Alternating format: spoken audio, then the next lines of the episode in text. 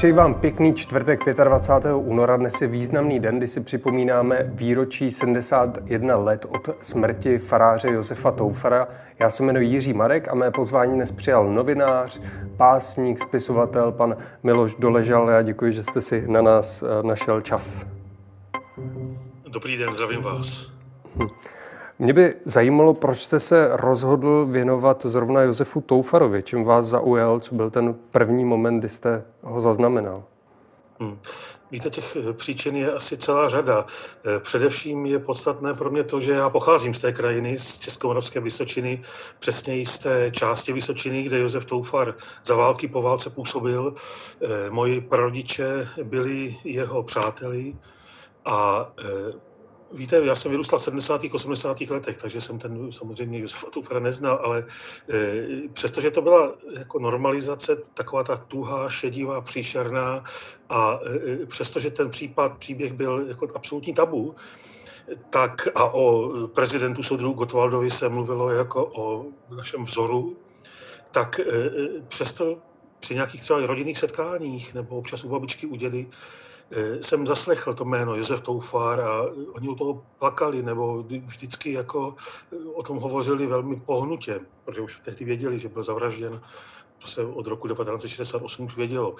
Eh, takže když tohle malý, malý kluk občas zaslechne, a ještě navíc eh, se o tom jakoby mluví tajně, na tajnačku, tak se to nějakým způsobem do vás zapíše. No a pak podstatné bylo, já jsem eh, dělal, studoval jsem gymnázium Vlči nad Sázavou v 80. letech a někdy v roce 1987 to bylo 16 let, jsem na půdě u babičky našel zažloutlé, zažloutlé výtisky lidové demokracie z roku 1968, ve kterých eh, byly otištěny skvělé reportáže, takové investigativní reportáže novináře a spisovatele Jiřího Brabence, který první tu kauzu eh, Čihoště vlastně popsal, otevřel a eh, nasvítil to politické zákulisí celého toho příběhu. A mě to strašně zaujalo. I ten způsob, jaký byl, jak to bylo napsáno a také to, že tam, to, že tam vlastně až detektivně odhaluje tu, tu, tu, tu skutečnost. No a na základě toho já jsem poprosil kamaráda, který měl mopeda, nebo motorku přesněji, Jaromíra Rokose a vydali jsme se tehdy do 10 km vzdálené Číhoště. No a ta atmosféra, která tam tehdy eh, v tom létě 1987 panovala, byla zvláštní, byla podivná, pod takovým, jako, takovým, takovým příkrovem úzkosti. Lidi se nás tam báli, když jsme se zeptali na Josefa Toufara, kostel byl zavřený, eh, lidi nechtěli vůbec o tom mluvit a tak dále. Až teprve po několika hodinách nás někdo odkázal na neteř, tehdy ještě žijící neteř Josefa Toufara Marii Pospíšilovou, která žila ve vedlejší vesnici ve Zdeslavicích, takže jsme se tam vydali a ona s náma, s neznámými studentama, mluvila nebojácně, velice otevřeně a e, vyprávěla o těch, o těch událostech, jako kdyby to byla jo, živá, syrová skutečnost. Mě to nesmírně tehdy zaujalo a vlastně zasáhlo. Bylo to něco tak jako zvláštního, hlubině se mě to nějak dotklo. A tehdy jsem si jaksi umínil, a bylo to naivní, bylo to jako takový jako snílkovský, protože do pádu komunismu nikdo nevěděl, nikdo nevěděl, že ten komunismus, do pádu komunismu byly tři roky a tak dále a tak dále. Ale já jsem si umínil, že se, to, že se té kauze musím nějakým způsobem věnovat. No, takže potom, když padl komunismus, tak jsem se do toho, do toho pustil. Ale jak říkám, podstatné pro mě bylo eh, to zvláštní fyzické dotýkání a znalost toho terénu, toho, ty vysočiny, atmosféry některých míst a taky lidí, protože já jsem měl možnost eh, vlastně se spoustou lidí, kteří Josefa Toufara znali a poznali osobně, nebo s ním spolupracovali, nebo to byli jeho přátelé, farníci, jsem měl možnost mluvit a docela brzo a ještě byli v dobrý jako pamětnické kondici. No. Takže to všechno hrálo jistě velkou roli, nebo pro mě osobně velice důležitou roli. Hmm. Přitom to zpočátku vůbec nevypadalo, že Josef Toufar se stane tím Josefem Toufarem, kterého známe dnes, poněvadž on se narodil 14. července roku 1902 v obci Armolec, teda na Vysočině, do sedlácké rodiny. Mm, takže to vypadalo spíš, že bude takový sedlácký eh, synek, který se bude starat o celý ten pozemek, o, všechno, o všechny majetky. Mm, ale nakonec se stal farářem. Bylo to těžké pro něj ta cesta No, opravdu ta životní eh, cesta nebo ten životní příběh Josefa Toufara je jako plný nástrach a překážek a jako ne, velice neobyčejný. Je to křivolaká nebo zatočená, různě zatáčená cesta. E, ale je potřeba říci, že e, Toufarovi v tom Arnolci měli velké hospodářství. To jste naznačil. Bylo opravdu velké, to bylo 4, přes 40 hektarů, polí, lesů, sád, e, taky zvířata, koně, včelstvo a tak dále a tak dále. Ale číslo popisné jedna v Arnoldci byla hospoda. A e, jak víme, tak ty hospody bývaly takovým přirozeným kulturním centrem každé té vesnice, každé té e, obecní pospolitosti, kde se lidi scházeli, kde debatovali, kde se hádali, kde rokovali, konaly se tam taky veselky, různý politický schůze, divadla a tak dále a tak dále. A Josef Toufar e, se toho jaksi účastnil, protože on tam roznášel pivo a byl v tom sále prostě jako každodenní přítomen. A mimochodem on byl taky výborný muzikant, byl muzický typ, on tam hrál v místní eh, kapele, hrál eh, na kontrabas, na trubku, eh, taky byl výborný tanečník, já jsem měl možnost mluvit s některými jeho, jeho spolužačkami, povrstevnicemi a ty mi právě sdělovali, jaký, jak, jak výborně tančil a tak dále a tak dále. Byl to člověk taky jako humoru, nebyl to žádný suchár, byl to skutečně člověk jako vysočinský, se vším všudy, venkovský. I tou, i, tou, I tou stavbou toho těla. On byl tak jako, měřil 173 cm a ramenatý, takový, řekl bych, jako sedlácký typ. Jo? dobře, dobře jako stvořený, udělaný chlapík. Jo? No, a, e, ale podstatné bylo to, že e, on měl e, takového jako velmi přísného, možná až despotického otce, Josefa Toufara staršího, který tam byl takovou osobností toho, toho místa, on tam byl dlouholetým starostou a tak dále, a tak dále, hostinským. A on měl na toho syna docela jako velký vliv v tom smyslu, že Josefe, ty nesmíš prostě nikam chodit studovat, přestože ten eh, syn potom toužil po těch studiích a toužil i po tom povolání. On, on, je zajímavé, že se u něj to povolání od dětství nějakým způsobem projevovalo. Eh, tak jasně řekl, my tě potřebujeme tvoje ruce a tvoji práci každodenní potřebujeme tady na statku. No.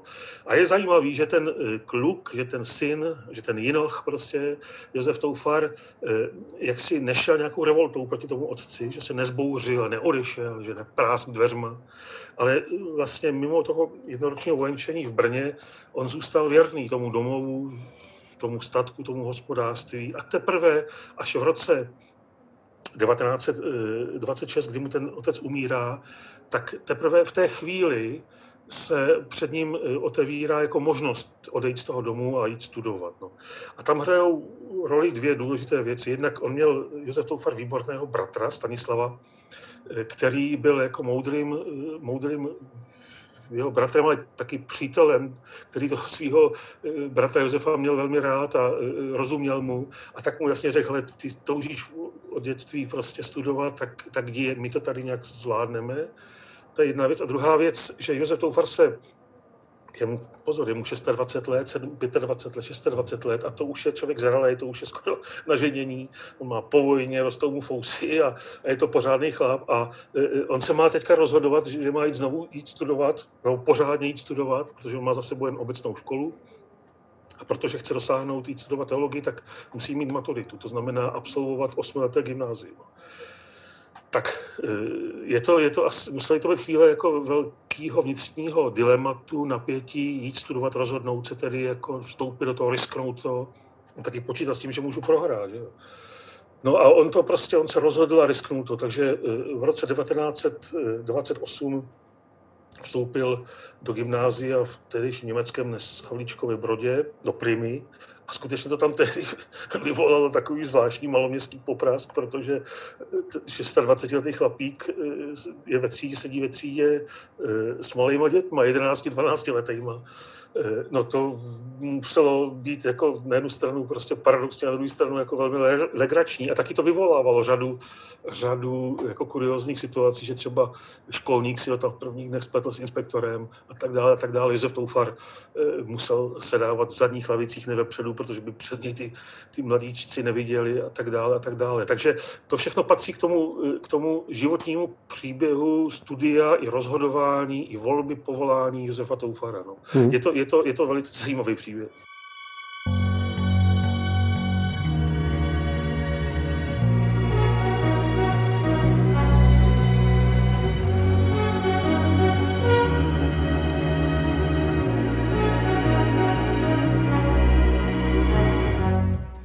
On se pak eh, 1. července 1940 stal kaplanem v zahrádce, kde si jej lidé velmi rychle oblíbili. Čím, čím se je vlastně získal? Víte co, on eh, byl v tom svém povolání skutečně šťastný a to se pozná, eh, to kolem sebe šíříte radost, aniž byste třeba jako o to nějak eh, vědomně usilovali. Existuje samozřejmě řada fotografií z té doby.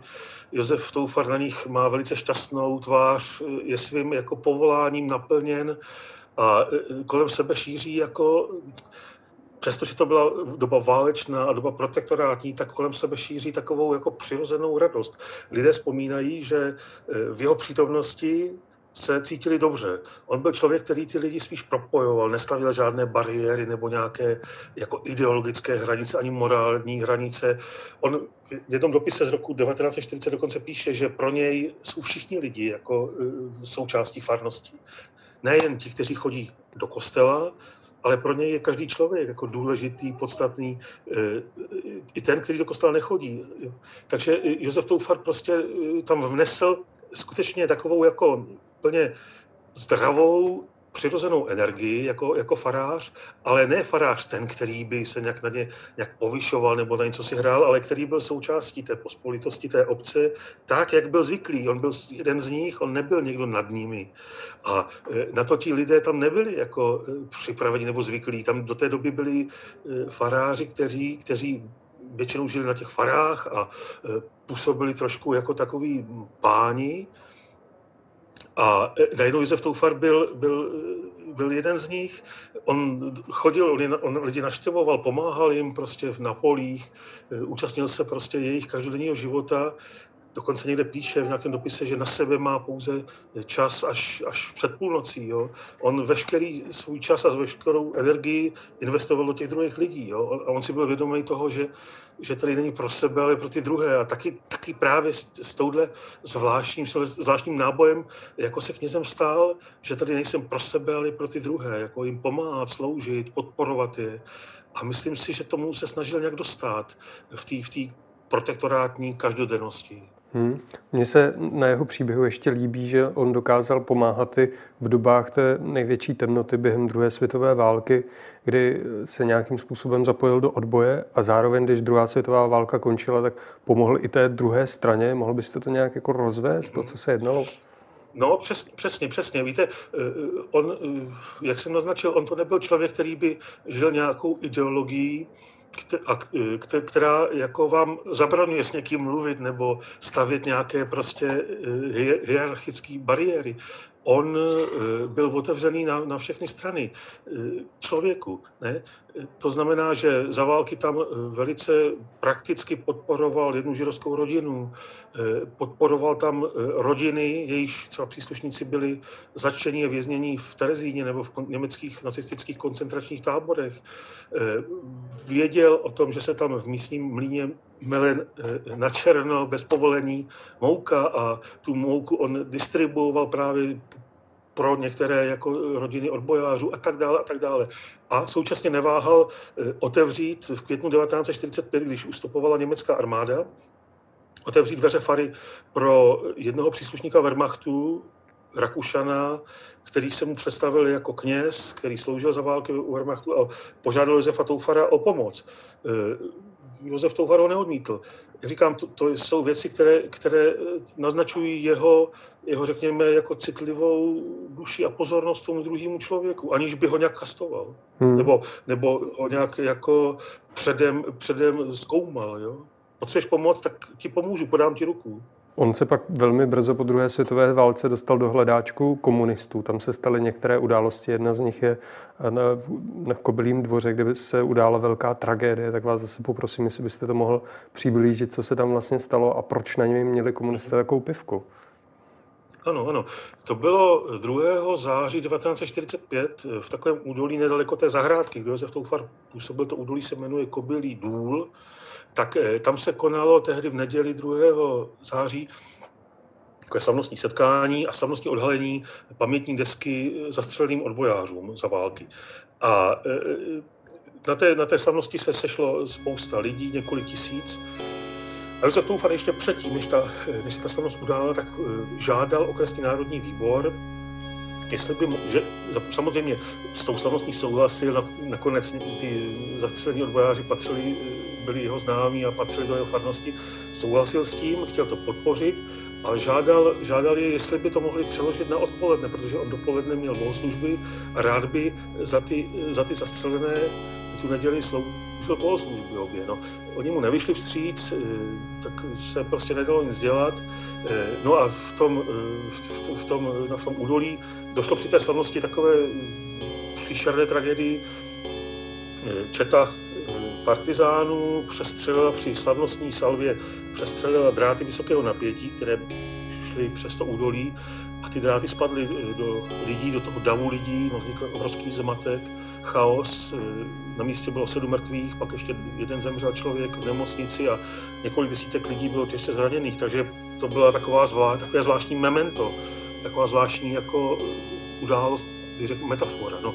A druhá věc, kterou mu komunisté nemohli zapomenout, odpustit, Josefu Toufarovi, byly první poválečné svobodné volby, v celé republice s převahou vyhráli tehdy, to bylo v roce 1946, vyhráli komunisté, ale právě ve farnosti Zahrádka a v přilehlých obcích i díky aktivitám, předvolebním aktivitám Josefa Toufara vyhrála Československ, tehdejší Československá strana Lidová za Toufar se účastnil některých těch předvolebních jako schůzí, mítingů a debat a, a samozřejmě pod, ty lidovce podporoval. No.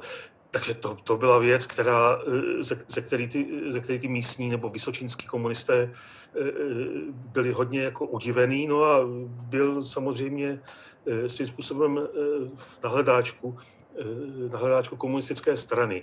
Eh, Josef Toufar po válce mohl právě v té zahrádce pak naplno, naprosto naplno rozvinout své jaksi pastorační aktivity. On tam založil Združení eh, katolické mládeže, do kterého chodilo několik stovek mladých lidí a pořádal s nimi koncerty a tancovačky, divadla, přednášky, duchovní cvičení a tak dále a tak dále. A on se tam skutečně stal pak po válce takovou jako autoritou osobností toho, toho místa, toho kraje. Lidé se na něj obraceli s důvěrou v spoustu věcí. On byl taky mimochodem výborný pedagog. On tam učil na těch venkovských jednotřídkách a i ti venkovští kluci Grázlového měli rádi a brali ho jako autoritu. No, e, a to samozřejmě jako e, každému totalitnímu systému prostě inteligentní člověk který se ptá, dožaduje a který něco pro ty druhé znamená, vadí. No. Hmm. Takže hned v, po komunistickém puči, hned v prvních dnech eh, eh, takzvaného vítězného února, 28. února 1948, eh, okresní akční výbor Národní fronty v Leči nad Sázavou žádá slovy svého předsedy Soudra Konopky bezpodmínečné, neodkladné eh, jaksi, přeložení Josefa Toufara ze zahrádky někam, někam daleko, jo, nebo někam pryč. A přestože tehdy tam eh, vznikla taková velká petiční vlna na podporu Josefa Toufara, kterou podepsalo asi tři tisíce lidí, což v té době bylo naprosto něco nevýdaného, to bylo už jaro vlastně 1948 a tu petici podepsali nejen katolíci, ale taky lidi, kteří do kostela nechodí, komunisté, evangelíci a tak dále, tak i přesto, že taková podpora na, na, na to, aby Josef Toufar zůstal v té zahrádce, tak eh, to nepomohlo a on skutečně pak byl přeložen, přeložen jinám v tom, v tom, na tom jaře 1948.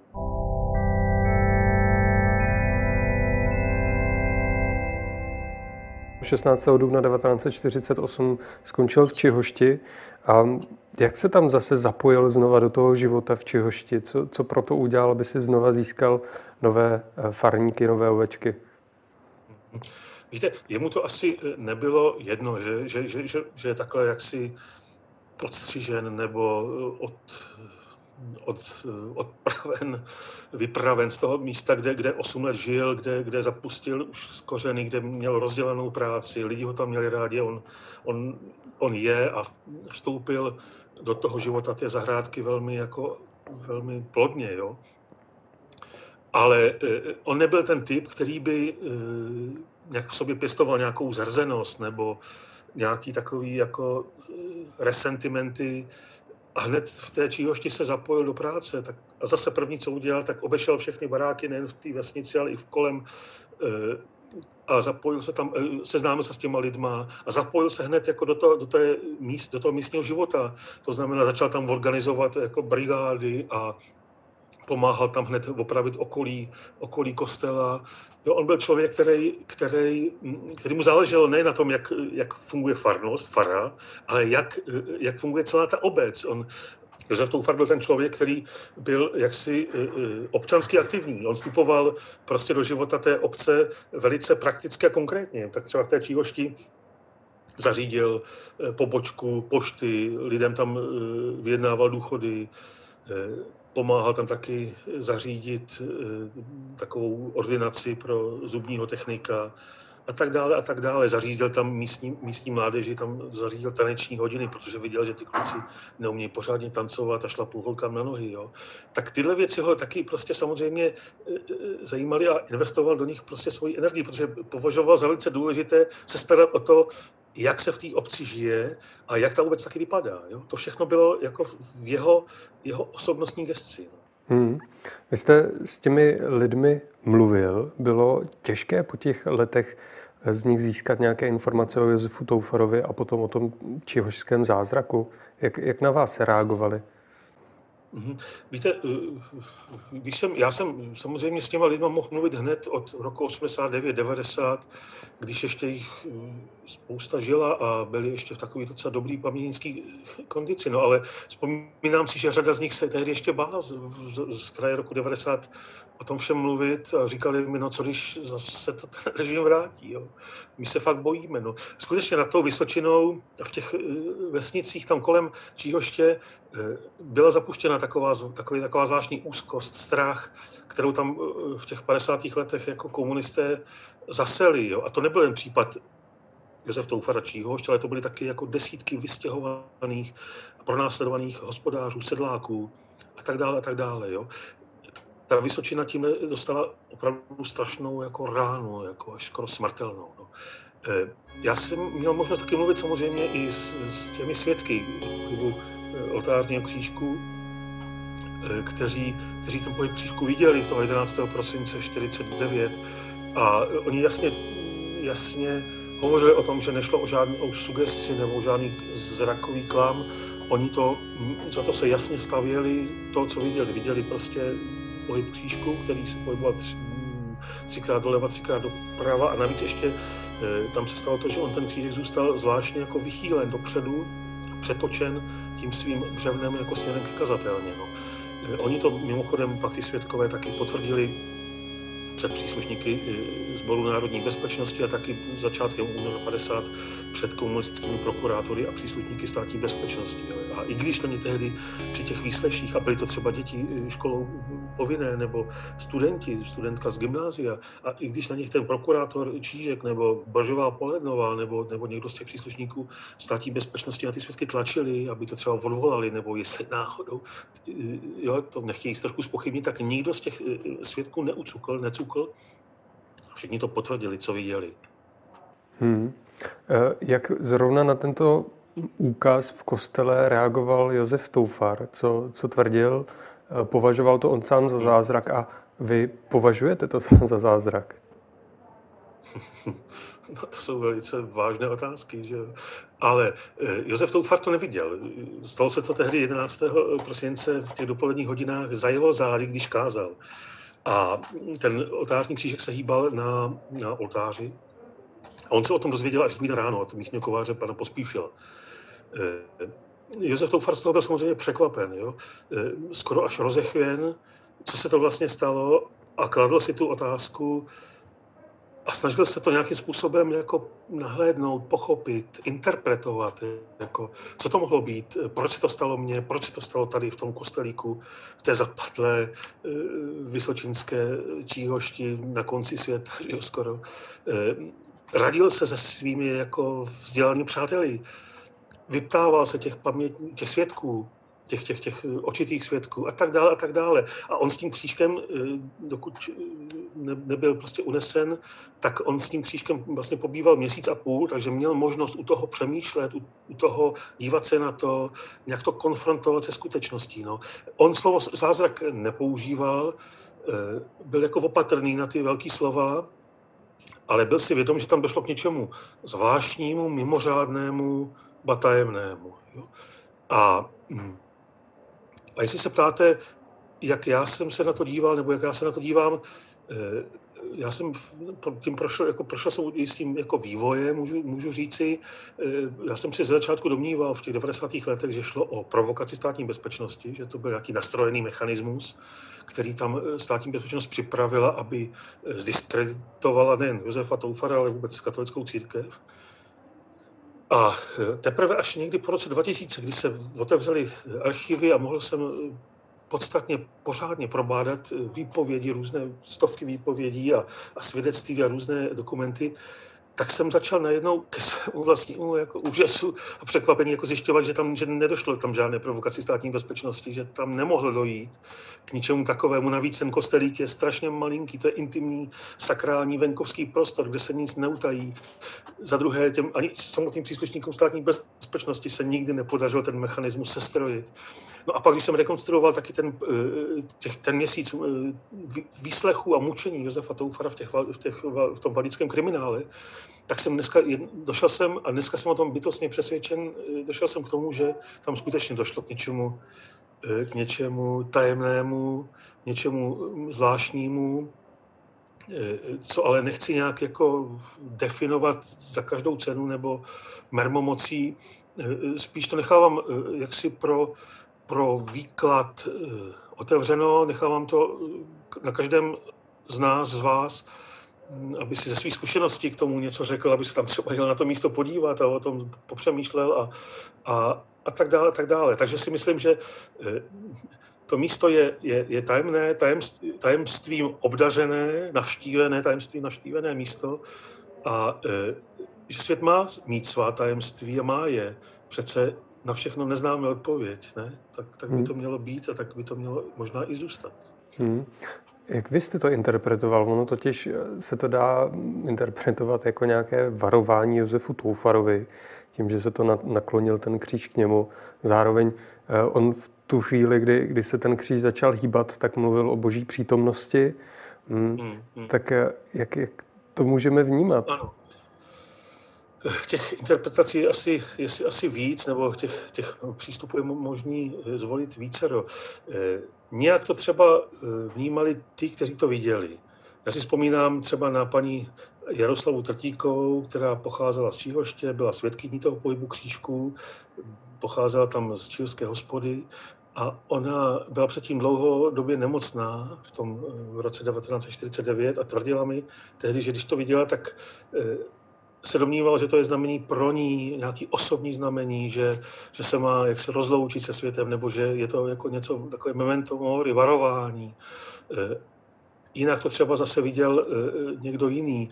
Sám Josef Toufar si ze začátku domníval, že by to mohlo být e, jako znamení, aby si byl vědom nějaké své kněžské role, nebo řekněme závažnosti kněžské role. Jo. E, pak byly různé další jako interpretace, jako že, to je, že, se ten, že se ten křížek vychýlil směrem na západ. To znamená, že e, Československo bude zachráněno ze západu a tak dále a tak dále.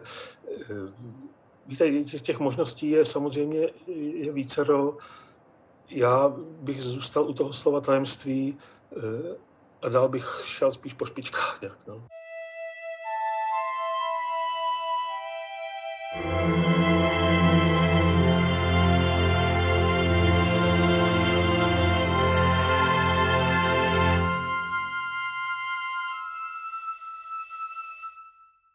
Tam pak je zajímavé, co to vlastně vyvolalo, že najednou byl očihošť velký zájem, i když v té době nebyly žádné sociální média, neinformovali o tom asi kamery, nepředpokládám, že tisk, a stejně lidé se o tom dozvěděli a přijížděli tam.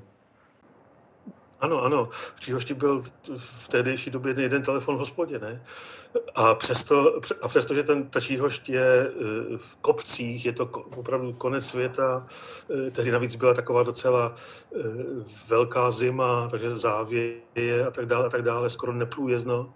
A přesto se, tam, se to rozkřiklo velice rychle, nejen po Vysočině, ale i do dalších částí republiky, dokonce na Slovensko. A začali se tam do té Číhoště sjíždět jako různí zbožní poutníci ale taky zvědavci a tak dále. Ne? A tam se skutečně dveře netrhly.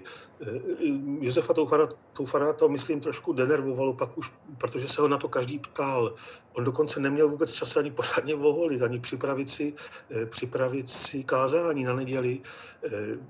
Někde říká, že jediné místo, kam mohl utíct a kde byl sám, tak to bylo na, na místním zasněženém hřbitově. Ne? Tam se trošku aspoň mohl soustředit, jinak se v té době v Čihoště skutečně dveře netrhly. A právě to je jeden taky z důvodů, proč se pak státní eh, bezpečnost na tu Čihož zaměřila, protože eh, komunisté z okresního eh, národního výboru z nad Sázavou začali jaksi bombardovat státní bezpečnost a prostě soudruzi zasáhněte, tady nám vzniká v Číhošti prostě poutní místo, jako co s tím máme dělat, jako musíte nám pomoct. No. A teprve vlastně až v polovině ledna 1950, to znamená měsíc po tom samotném jaksi, ukazu nebo pohybu křížku, do toho začíná pomalu pronikat státní bezpečnost. Hmm, a to bylo dokonce na poput úplně ze zhora. Ministr pro církevní otázky Alexej Čepička na to měl zájem a dokonce prezident Klement Gottwald. Um, snažili se um, faráře Toufara několikrát chytit, ale vždycky byl obklopen někým. A povedlo se jim to až lstí v sobotu 28. ledna 1950. Tak jestli byste nám zase mohl popsat, o jakou lest šlo, jak ho vlastně vylákali z té fary. Ano, oni ho nemohli zatknout, protože skutečně kolem toho far bylo pořád, pořád hodně lidů. Oni se taky navíc báli, eh, soudruhy ze státní bezpečnosti se, se báli nějakého nepokoje, že by tam třeba na nich sedláci mohli říct vidle nebo kosy. Tak teprve požádali pak soudruhy z Prahy, aby přijeli a pomohli jim, takže bylo sestaveno 12 člené komando státní bezpečnosti a ve večerních hodinách tu sobotu 28. ledna obklíčili faru a eh, pod takovou zámínkou převlecích za, za novináře vstoupili do Fary a žádali Josefa Toufara, aby s nimi vyšel ven. On tam měl zrovna náštěvu, aby s nimi vyšel ven před Faru a že, jim, že jestli by jim neukázal kostel. Josef Toufar velice ochotně šel a hned tam byl samozřejmě zatčen, skroucený ruce na oči, prostě páska černá, kožená, vsazen do auta a odvezen eh, do, odvezen do Valdic. Eh, hmm. Je potřeba říci, že, že oni v té chvíli už e, připravovali a tohle byla vlastně taková nahrávka na smeč.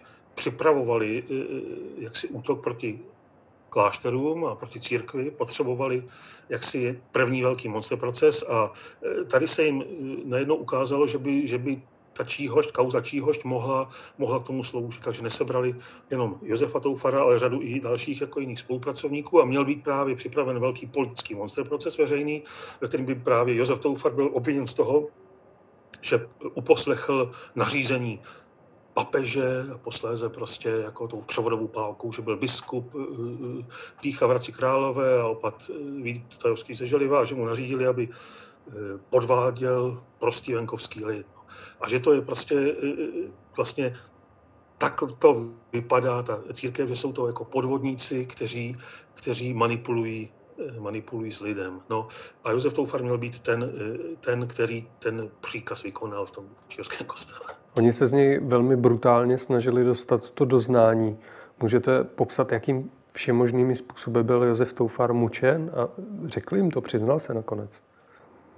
Víte, tam je důležité říci nebo doplnit, že eh, Josef Toufar byl převezen rovnou do Valdic, do Valdické věznice, a tam už tam něj čekala připravená sedmičlená eh, instruktážní skupina státní bezpečnosti, mladí muži ve věku od 25 do 35 let, kteří ho nejdřív nechali samozřejmě eh, dva dny vyhladovět, eh, žádné pití, každou hodinu nebo půl hodinu buzení. On se tam taky stává, ztrácí jméno, stává se číslem, sám samozřejmě neví, kde je.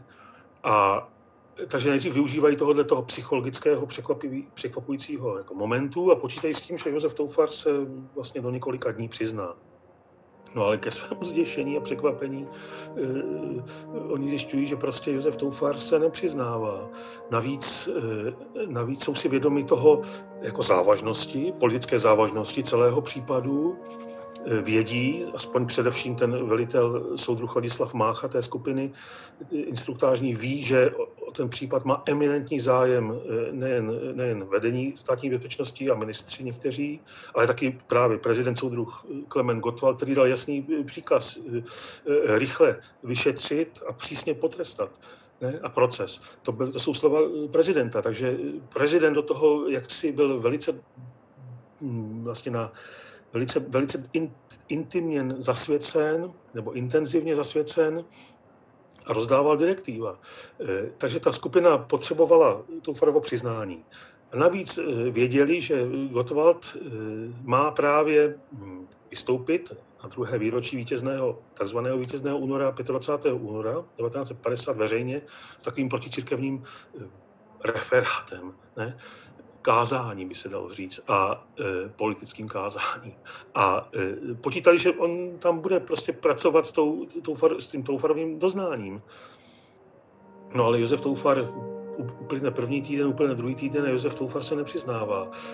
Kolem něho kolabují jeho, jeho přátelé, pan Opatajovský a tak dále a tak dále se, se hroutí. A je to zvláštní jako paradox. Víte, Josef Toufar už nebyl nejmladší člověk, přestože byl, jak jsem naznačoval, venkovský takový jako robustnější typ, žádné ořezávátko, eh, tak, eh, tak on už jednak už jemu táhl na 48. rok a hlavně on nebyl zdravý, on měl počínající astma, on měl eh, problémy se zády a hlavně měl velice nemocné srdce. No a je zvláštní, že přestože byl takhle jako oslabený fyzicky, tak on dokázal té, té přesile a tomu mordování, které tam s ním prováděl, prováděli ty chlapíci, jako dlouhé týdny odvolával, bezmála měsíc. No. Je to nevy, skoro nevysvětlitelné a mm, když jsem měl možnost mluvit s lidmi, který, eh, kteří eh, tam v těch celách také byli zavření a byli tam mučení, tak eh, sami se tomu podivovali, jak to mohlo vydržet. Oni ho tam slyšeli naříkat, křičet, řvát, modlit se, zpívat. Jo. Pak samozřejmě existují taky jako výpovědi těch příslušníků státní bezpečnosti, kteří se na tom, na tom mučení podíleli a tu vinu házeli jeden na druhého. Existují také výpovědi dozorců nebo bachařů, kteří tehdy tam na těch chodbách v těch valdicích fungovali.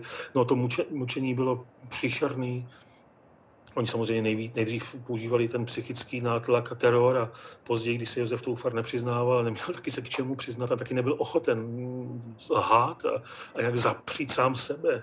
Ne, to oni, oni vyžadovali po něm, tak flandáku řekni, jako jak jsi to udělal, jak jsi podváděl. No, e, e, jako Josef Toufar, to přece to, to, to odporuje jeho, jeho jako lidský, jako lidskému jádru, lidskému, prostě lidský tváři. No. A takže pak eh, přišel ten fyzický teror a víme, jak, eh, jak to probíhalo.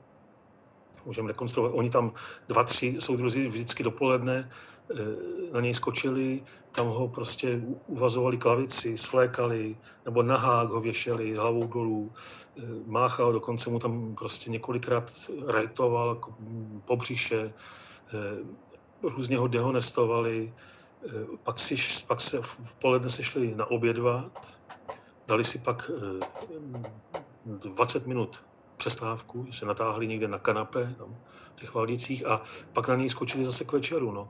Eh, a to se střídalo pak eh, v tom třetím únorovém týdnu jako každý den. Skutečně Josefa Toufara, myslím, pak přivedli toho 23. února přivedli prostě na pokraj jako života a smrti. Naprosto z něj jako vymlátili identitu, lidskost a Eh, tam už šlo prostě jako o, skutečně o, o hodiny jako života. No.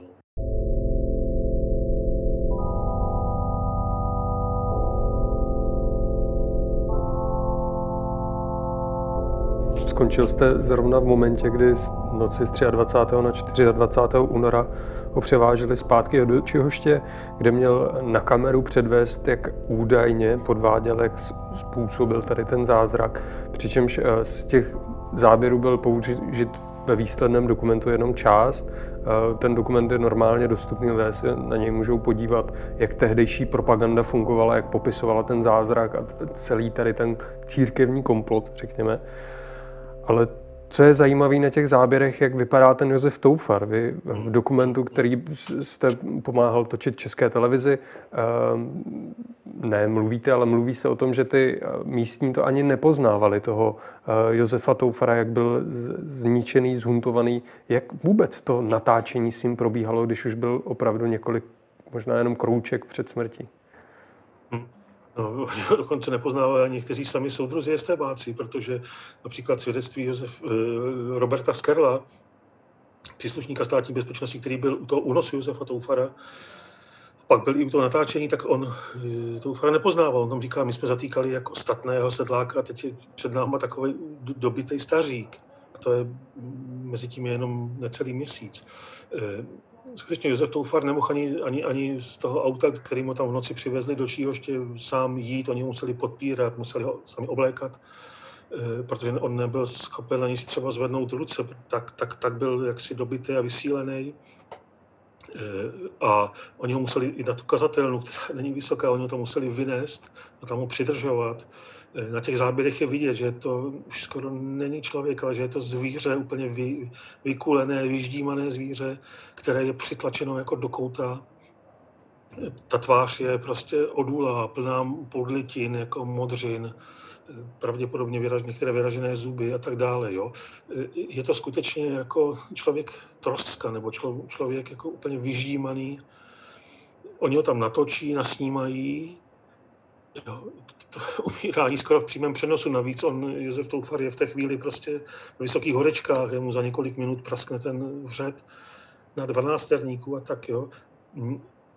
A takže to je prostě jako chvíle, jako pro mě eh, velice eh, jako surová, ne? když umírajícího člověka takhle ještě jako v přímém přenosu nasnímám, natočím, jo? abych měl jeho přiznání, takzvané přiznání. No. Eh, oni pak vezou, vezou ho do, do Valdic tu noc a nechají ho ještě, nechají ho ještě celý den ležet prostě v, těch, v té valdické kopce, v té valdické celé, jako takový jako vyždímaný hadr, který jako už není potřebný. No. Ale pak si uvědomí, že, že vlastně ho potřebují pro ten velký politický monster proces a e, tak se ho pak e, tak jako zoufale, křečovitě za každou cenu snaží jako zachránit, zachránit mu život takže do něj, pro něj do Valdic posílají let, dokonce letadlo. To letadlo tam nemůže přistát, tak pak tam jde sanitka, vezou ho do luxusního státního sanatoria do Prahy, do špičkového prostě špitálu s vynikajícím personálem zdravotnickým a tak dále a podobně. No.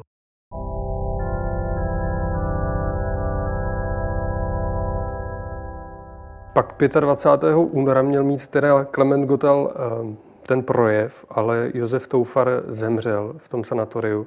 Co nakonec v tom projevu zaznělo? Gottwald samozřejmě s tím projevem 25. února vystoupil a jasně říká, Josefa Toufara tam eh, nazývá loutkoher, skoro loutkohercem, eh, číhož Pimperlovým divadlem, podvodem, jako kdyby se nechumelilo. On se toho snaží, a nejen on, ale celá vlastně jako ta ten komunistický aparát toho případu eh, propagandisticky využít. Eh, oni, tomu, oni té smrti, tomu ubytí říkají při změně situace. Změna situace. Při změně situace je potřeba tohoto případu využít. Změna situace je smrt Josefa Toufara. No, eh, takže oni pak rozjíždějí velkou propagandistickou akci a to je nejen právě ten Gottwaldův projev, ale je to hned realizovaný, velmi rychle realizovaný propagandistický film Běda tomu, skrze něhož pohoršení přichází.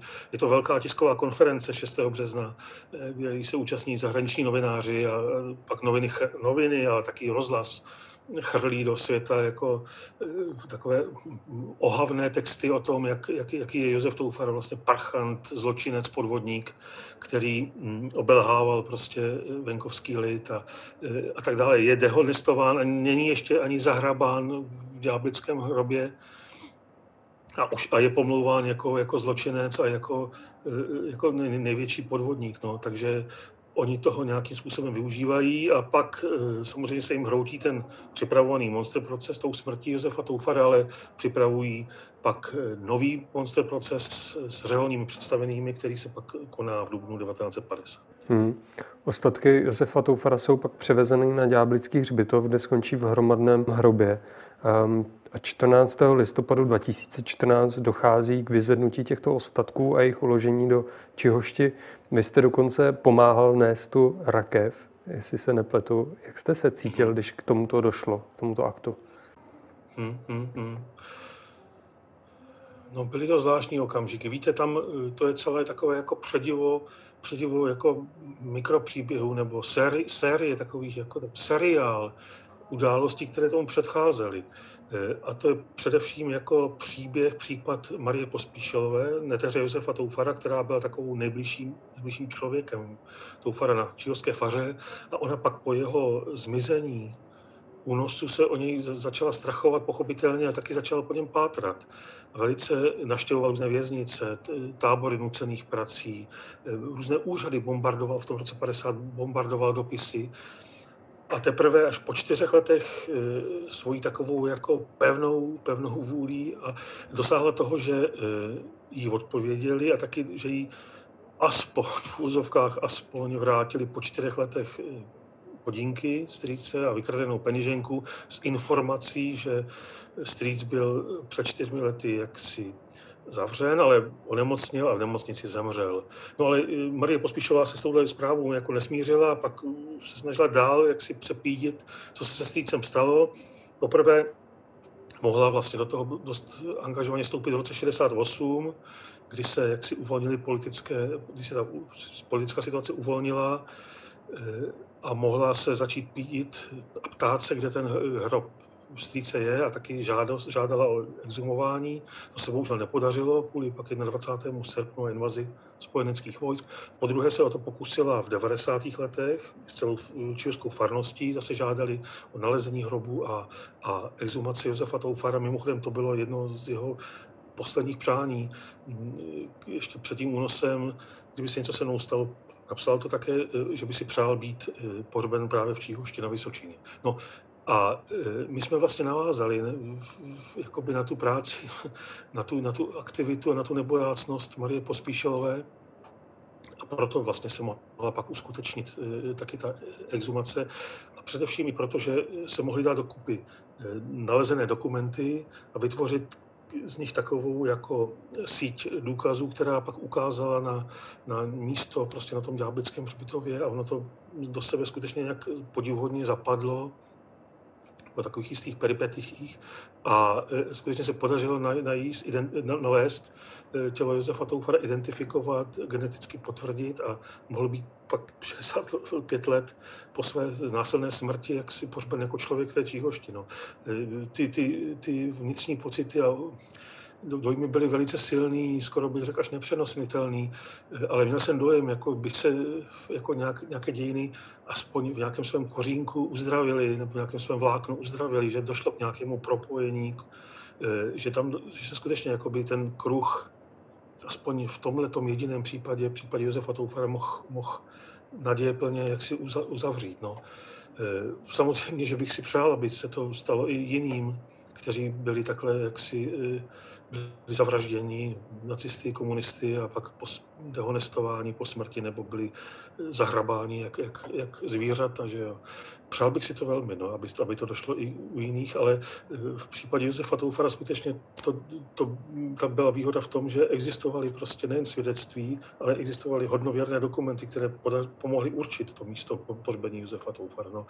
Takže skutečně tam došlo k něčemu eh, v tom roce 2014 a pak v roce 2015, kdy byl Josef Toufar pohřben v té Číhošti, tam došlo k nějakému jako propojení.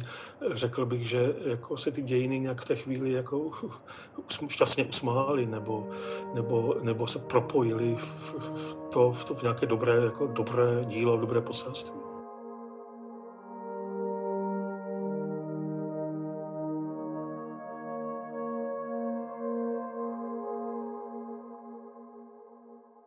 Já jsem měl možnost se soudruhem Ladislavem Máchou mluvit eh, dvakrát nebo vícekrát, ale podstatně dvakrát. Eh, to bylo v tom roce 1997, kdy probíhal ten eh, soud s ním na, na Praze 6. Já jsem ho v té době několikrát doprovázel domů a byl jsem takový jako mladý, mladý novinář, žhavý mladý novinář, takže jsem se nebál a klást, nebál jsem se mu ani klást otázky a on překvapivě mě neodkopával a někdy odpovídal tak to jsem ho poznal a po druhé jsem ho poznal eh, na sklonku života, on se dožil vysokého věku, skoro 95 let, eh, se pak skrýval v Českých Budějovicích, takže jsem ho poznal eh, právě několik měsíců před smrtí. A myslím, že tam u něj nedošlo k žádné podstatné sebereflexi. Naopak, on byl do posledka přesvědčen o tom, že konal vlastně dobro, že pro tu socialistickou e, společnost vykonal maximum, že ji ochraňoval od těchto živlů, jako byl Josef Toufar a podobný a tak dále a tak dále. No. Takže on, e, a když jsem se opak zeptal, jestli třeba něčeho nelituje ve svém životě, nebo jestli přece jenom třeba nikdy neselhal, nebo tak, tak on se tak zamyslel a říkal mi, no víte, lituju jedné věci lituju toho, že jsem celý život pracoval v kancelářích a ne, ne na sluníčku. No, tak to byla jediná, jediná jeho reflexe, jako, nebo sebereflexe. Jinak skutečně to byl člověk jako velice hm, agresivní, eh, tak zvláštně zavilý. A poznal jsem taky, že to je, fan, že je to fanatik, že je to fanatický komunista, který který je schopen jít prostě přes, přes mrtvoly, no, přes, přes, a taky přes mrtvoly šel. On litoval toho jedině, že kariéru, kterou mohl mít velkou, on chtěl, on byl kariérista, litoval taky toho, že kariéru mu překazil prostě Josef Toufar. To, hmm. to nějak naznačoval, to naznačoval, jo, že mu to, to skazil, ten zázrak mu to skazil. Jak to vypadá momentálně s beatifikací Josefa Toufara? Ono je o to zažádáno, nemáte nějaké aktuální informace? Beatifikace to je skutečně proces, který eh, trvá eh, několik let a má taky různé fáze. V případě Josefa Toufara se ta beatifikace eh, nachází ve fázi jaksi diecézního zkoumání, prochází jaksi takovým sítem kontroly a, a ohledávání, ověřování jednak jeho texty, kázání, dopisy a pak taky samozřejmě jeho život Mm, pokud vím, a jsem informován, tak eh, skončila ta fáze, kdy byli vyslechnuti všichni žijící svědci pamětníci, kteří, hodnověrní pamětníci, kteří k tomu mají podstatného co říci. A měl by teďka vzniknout eh, jaksi obsahlý a obsažný poznámkovaný životopis Josefa Toufara, který pak eh, bude poslán, bude poslán s dalšími dokumenty do Vatikánu, do Říma a tam bude probíhat ta druhá eh, fáze té, té beatifikace, to schvalování prostě vatikánskými úřady. Hmm. Ale víte, tohle to jsou všechno jaksi eh, formality, jistě důležité a nutné, ale já jsem o tom přesvědčen, že Josef Toufar už je dávno jako tou, tou osobností, tou, tou inspirativní postavou. Já si vzpomínám na ty, na ty, na ty příšerný 70. 80. let na Vysočině, normalizaci, tak eh, někteří lidi, kteří se nebáli, tak měli třeba vystaven v kuchyních jeho port, Toufarův portrét, jo. jeho knižský portrét. To bylo tak zvláštní. Už tehdy jako ho, ho respektovali a ctili jako člověka, který, který obětí jako eh, totalitního reži, komunistického režimu eh, a vážili si ho a obraceli se na něj jako na, na takovou jako duchovní silnou bytost. No takže pro mě a pro řadu lidí jako Josef Toufar je, je dávno tím jako tou, hm, tou osobností. No navíc, eh, což, což je mi strašně sympatické v tom, že jak on za života propojoval lidi, tak i dnes jakoby ta jeho eh, duchovní, duchovní energie jako fungovala v tom smyslu, že on dál propojuje lidi, věřící, nevěřící, do ještě a na různá setkání toufarovská, jedna toufarovská, se, eh, nebo která, s ním, která souvisí s číhoští, tak eh, se schází lidé, kteří třeba s církví nemají nic společného, nebo jsou to evangelíci a tak.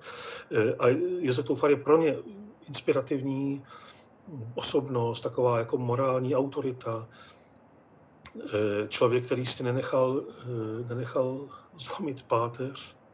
Hmm tak eh, to je, to je, to je jako ten živý odkaz, jeden, nebo jeden z těch živých odkazů, který promlouvá k tomu dnešku a je víc než, eh, než jenom blahoslavený nebo sv před, před mé, jako zkrátka před jménem. Hmm. Vy jste Josefu Toufarovi zasvětil velkou část svého života.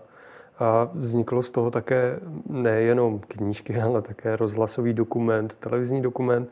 A teďka i nějaké kázání jste pomáhal editovat Josefa Toufara, které byly knižně vydány. Ale tři knihy se zasloužily asi největší pozornost a hnedka první, jako bychom eh, zemřít měli, získal v roce 2012 to ocenění kniha roku od Lidových novin. A pak jste vydal Krok do tmavé noci a ještě máte třetí. Tak jestli byste mohl našim divákům, posluchačům popsat, eh, čím se ty knížky liší a trošku je namlsat k jejich eh, počtení.